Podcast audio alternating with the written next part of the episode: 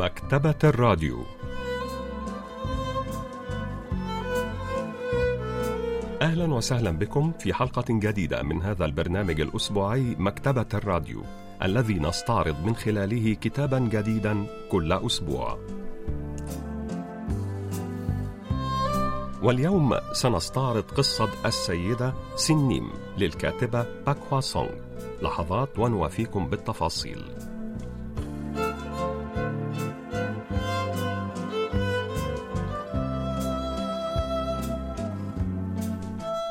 استيقظت جدة أوني التي كانت تنام في حجرة النوم الصغيرة استيقظت فجأة ونهضت لتفتح الباب وخرجت إلى غرفة المعيشة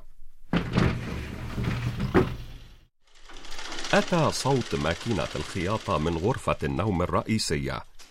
السيدة سنيم: يا إلهي، هذا هو الشيء الوحيد الذي تفعله طوال اليوم. هكذا غمغمت جدة أوني وهي تجلس في ضوء الشمس مع صندوقها.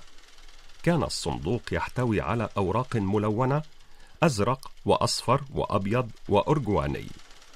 كانت تلك الأوراق تغلف الأقمشة التي ستتحول إلى حالة أخرى بفضل مهارات ابنتها في الحياكة. كانت القمامة هي المصير الذي ينتظر بعض هذه الأوراق المكرمشة، لكن الجدة العجوز فردتها جيدا بيدها. ستعطي تلك الأوراق إلى قريبتها التي تبيع كعك الأرز وتحصل على علبة من السجائر في المقابل ككل مرة. 이 소설의 재미있는 요소가 부부 내외가 مرحبا يا سيدة سنيم أهذه أنت الطالبة من إنشون؟ يا جونسون طالبة إنشون هنا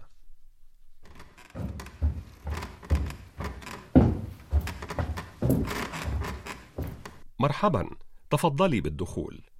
أمي أرجوك لا تطلقي عليها لقب طالبة. لا يليق ذلك اللقب بامرأة في مثل سنها. لا مشكلة إن ذكرياتي القديمة لا تعود إلي إلا وأنا هنا. وكل هذا بفضل ذلك اللقب الرقيق الطالبة من إنشن. ظلت المرأة التي كانت في عقدها السادس تتحدث وهي تتبع جونسون إلى داخل الغرفة. نشرت قصة السيدة سنيم للكاتبة باك هوا سونغ في عام 1965 وهي قصة تدور حول جدة أوني التي تعرف باسم السيدة سنيم وابنتها جونسون وحفيدتها أوني. كان الناس قد بدأوا يطلقون على جدة أوني اسم السيدة سنيم قبل حوالي أربعين عاما وكان زوجها يعمل موظفا في إحدى المدارس في ذلك الوقت.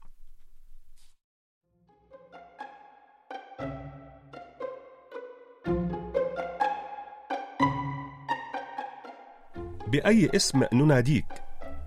كان زوجي فقيرا للغاية حتى إننا حصلنا على عمل يشمل الإقامة في المدرسة لكن الجميع كانوا يطلقون عليه السيد سنيم لأنه كان من عائلة عريقة إذا كيف نناديك؟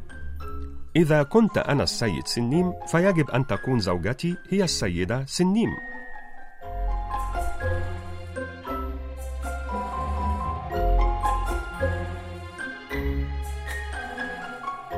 جاء السيد كيم إن كيو كي يعمل موظفا في المدرسة.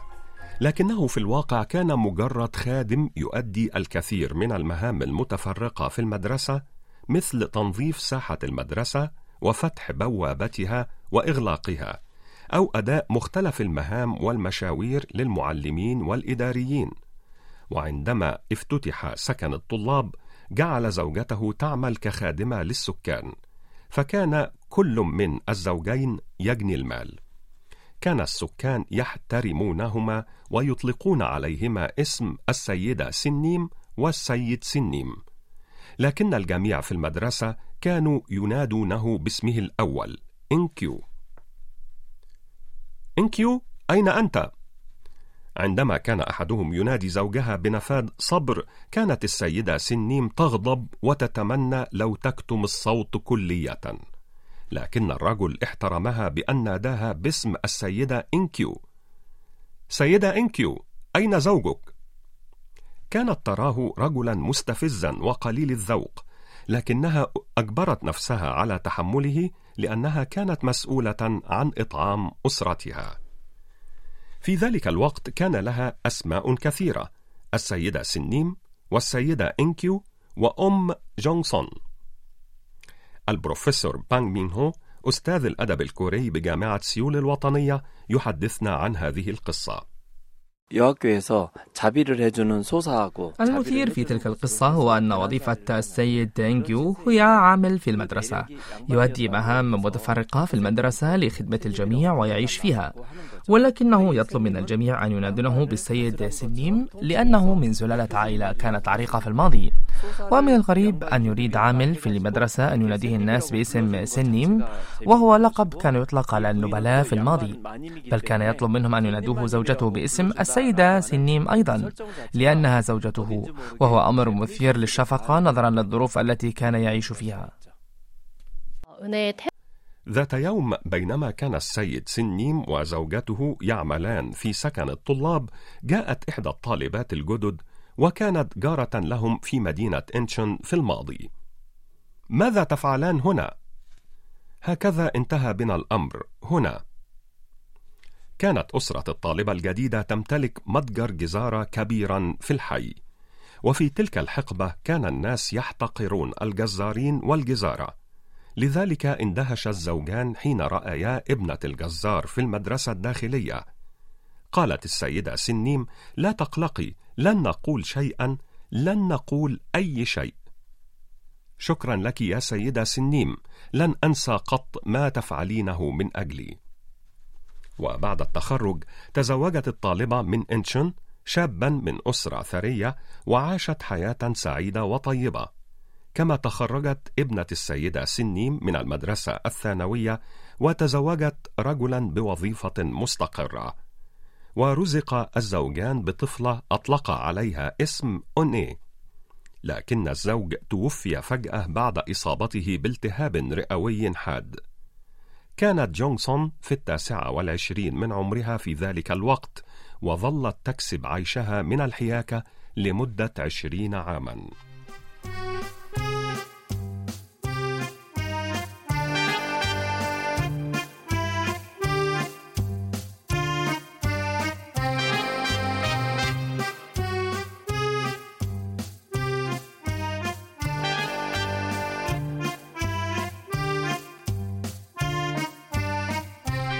كانت جونسون موهوبة للغاية في الحياكة. لذلك كانت أي زبونة تطلب منها حياكة ثوب تصبح زبونة دائمة لديها. كانت مشغولة بالعمل دائما وكان هناك طاولة حياكة طويلة عالية بمحاذاة جدار غرفة النوم وكانت هناك ماكينة حياكة أمامها مباشرة. وكان لديها خادمة لذلك لم تكن مضطرة لأن تطهو. وكان لديها أيضا مساعدة تقوم ببعض أعمال الحياكة باتباع تعليماتها. لكن اكواما من العمل كانت تنتظرها على الطاولة دائما. هل تستطيعين أن تنهي العمل في يومين؟ هكذا كانت تسألها الزبونات عندما يقدمن لها العمل. وكانت النساء دائما في عجلة من أمرهن يردن استلام أثوابهن بسرعة. لكن جونسون كانت تحتاج إلى الوقت الكافي للعمل. لذلك أي طلب لا وقت لإتمامه كانت ترفضه فورا. وكانت تتقاضى أجرة أعلى من المتاجر الأخرى بعشرين أو ثلاثين وون لكن النساء المترفات اللائي كن يتبعن الموضة الحديثة بأي ثمن لم يكن يعرفن أي حدود. وكن يرين أن الألوان الجديدة كانت دائما تظهر اولا عند جونسون وعندما كانت امرأة مثل الطالبة من إنشن تطلب إنجاز ثوب ما بسرعة لم تكن جونسون تستطيع الرفض لأنها كانت تدفع ضعف أو ضعفي الثمن. قالت السيدة سنيم صرت عجوزا وأنا أطهو للناس وابنتي أيضا كبرت وهي تخيط أثواب الآخرين. ما الجرم الذي ارتكبه أجدادنا لندفع نحن الأحفاد ثمنه ونعيش حياة كهذه؟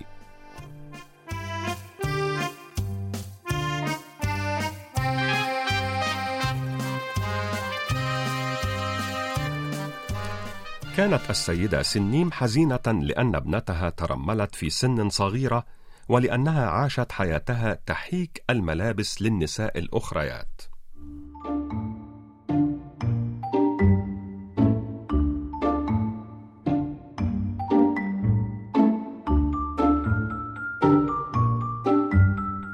ربما ولدت فتاة ليس لديها هم في هذه الحياة مثل طالبة إنشون ومقدر لها أن تعيش حياة سعيدة.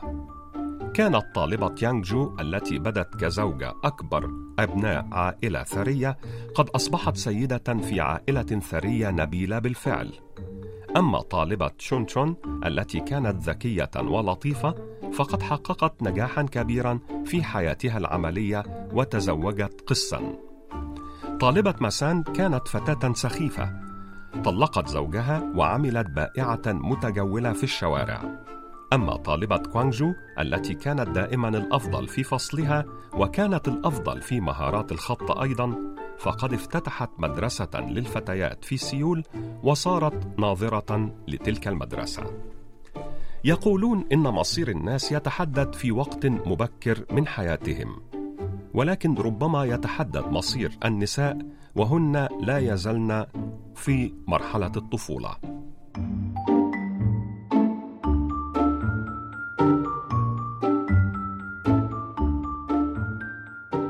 كانت السيدة سنيم قلقة بشأن حفيدتها. كانت تريد لحفيدتها أن تتزوج رجلا لطيفا وأن تعيش حياة مريحة ولطيفة. لكن حفيدتها كانت تصر على تعلم الحياكة من والدتها. أوني، والدتك حالها ميسور وتستطيع التكفل بمصاريف تعليمك، فلماذا تريدين أن تتعلمي ذلك الأمر المرهق؟ يا جدتي، أنا أختلف عن أمي، أنا أحيك الأثواب، لكنني أبتكر تصميماتي الخاصة أيضا. عن أي تصميمات تتحدثين؟ وماذا تصممين أصلا؟ يا له من أمر سخيف. جدتي عندما ينجح مشروعي تستطيع أمي أن تترك كل هذا العمل وأن ترتدي الأثواب التي أصممها لها. أنت مجنونة.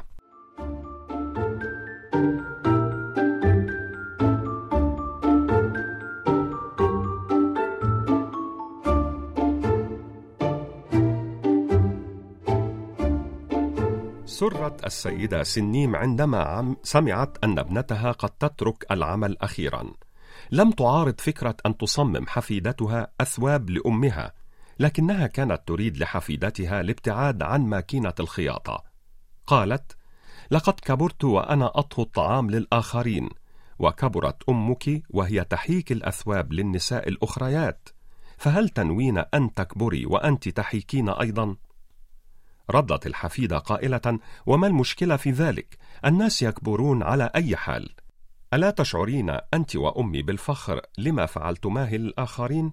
أنا مثلا أرى أنه من الرائع أن أدرس التصميم وأن أحول أمرا بسيطا وصغيرا كالحياكة إلى شيء كبير ورائع.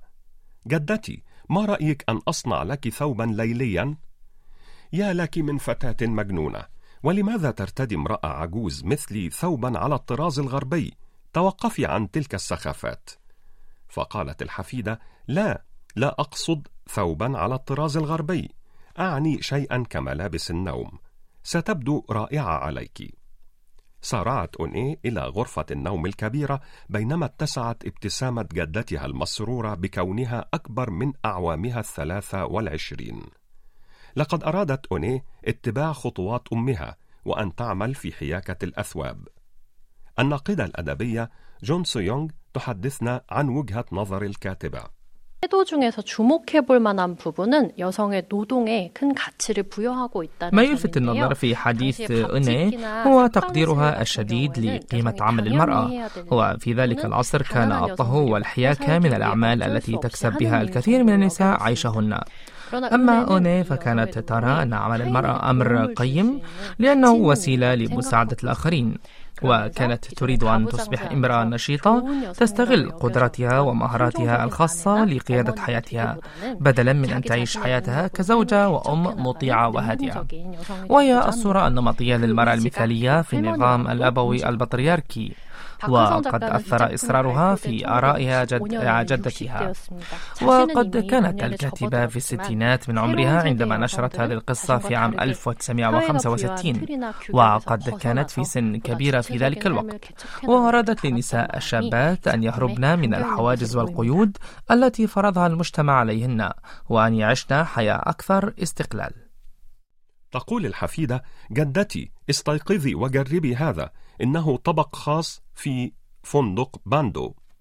أحضرت أون إيه الكعكة التي جلبتها طالبة إنشن بعد ظهر ذلك اليوم ولم ترغب السيدة سنيم في تناول أي شيء إذ كانت شهيتها ضعيفة إثر إصابتها بالإنفلونزا لكنها تناولت كل ما جلبته لها حفيدتها وحينها بدأت المشاكل في تلك الليلة. أوه يا معدتي من الأفضل أن أموت. لست طفلة كي أملأ معدتي بهذا الشكل. لا عجب أن معدتي تؤلمني. قضت السيدة سنيم تلك الليلة في التردد على الحمام. وكان الناس في ذلك الوقت يستخدمون الورق المستعمل لتنظيف أنفسهم بدلا من أوراق المناديل. وقد ترددت على الحمام كثيرا جدا في تلك الليلة حتى إن الأوراق نفدت.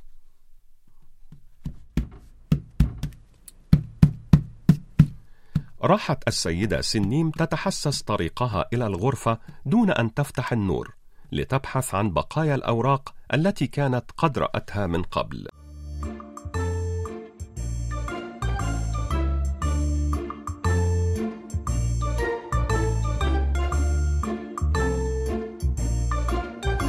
في اليوم التالي استيقظت على صوت صياح ابنتها. يا إلهي ماذا حدث؟ يجب أن أسلم المعطف اليوم لكن الجزء الخارجي مفقود. لقد اختلط الأمر على السيدة سنيم في الليلة السابقة فأخذت الجزء الخارجي من المعطف بدلا من أوراق الحمام. شعرت بحرج بالغ واعترفت بما فعلت لابنتها. هنا تكلمت حفيدتها قائلة لا تقلقي سوف أشتري المزيد من القماش لكنك يا جدتي تبدين ضعيفة للغاية. يبدو أن الطعام قد أصابك بالإسهال. إنه خطأي لأنني دفعتك لتأكلي كل هذا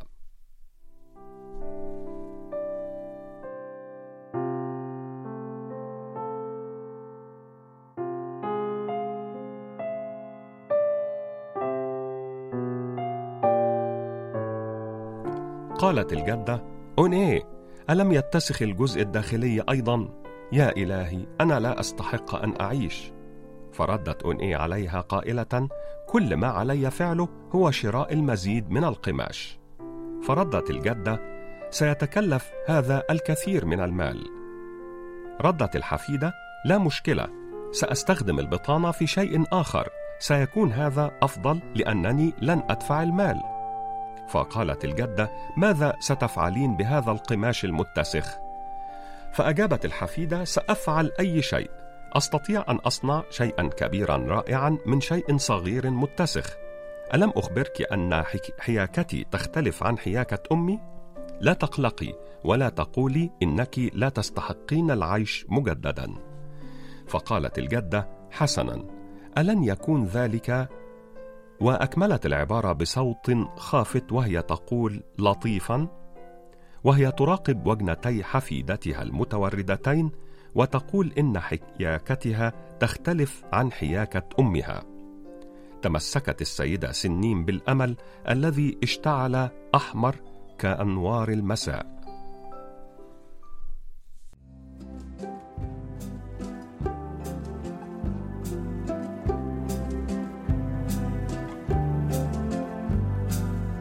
استعرضنا اليوم قصة السيدة سنيم للكاتبة باكوا سونغ. وإلى اللقاء في الأسبوع القادم مع كتاب جديد ومبدع جديد.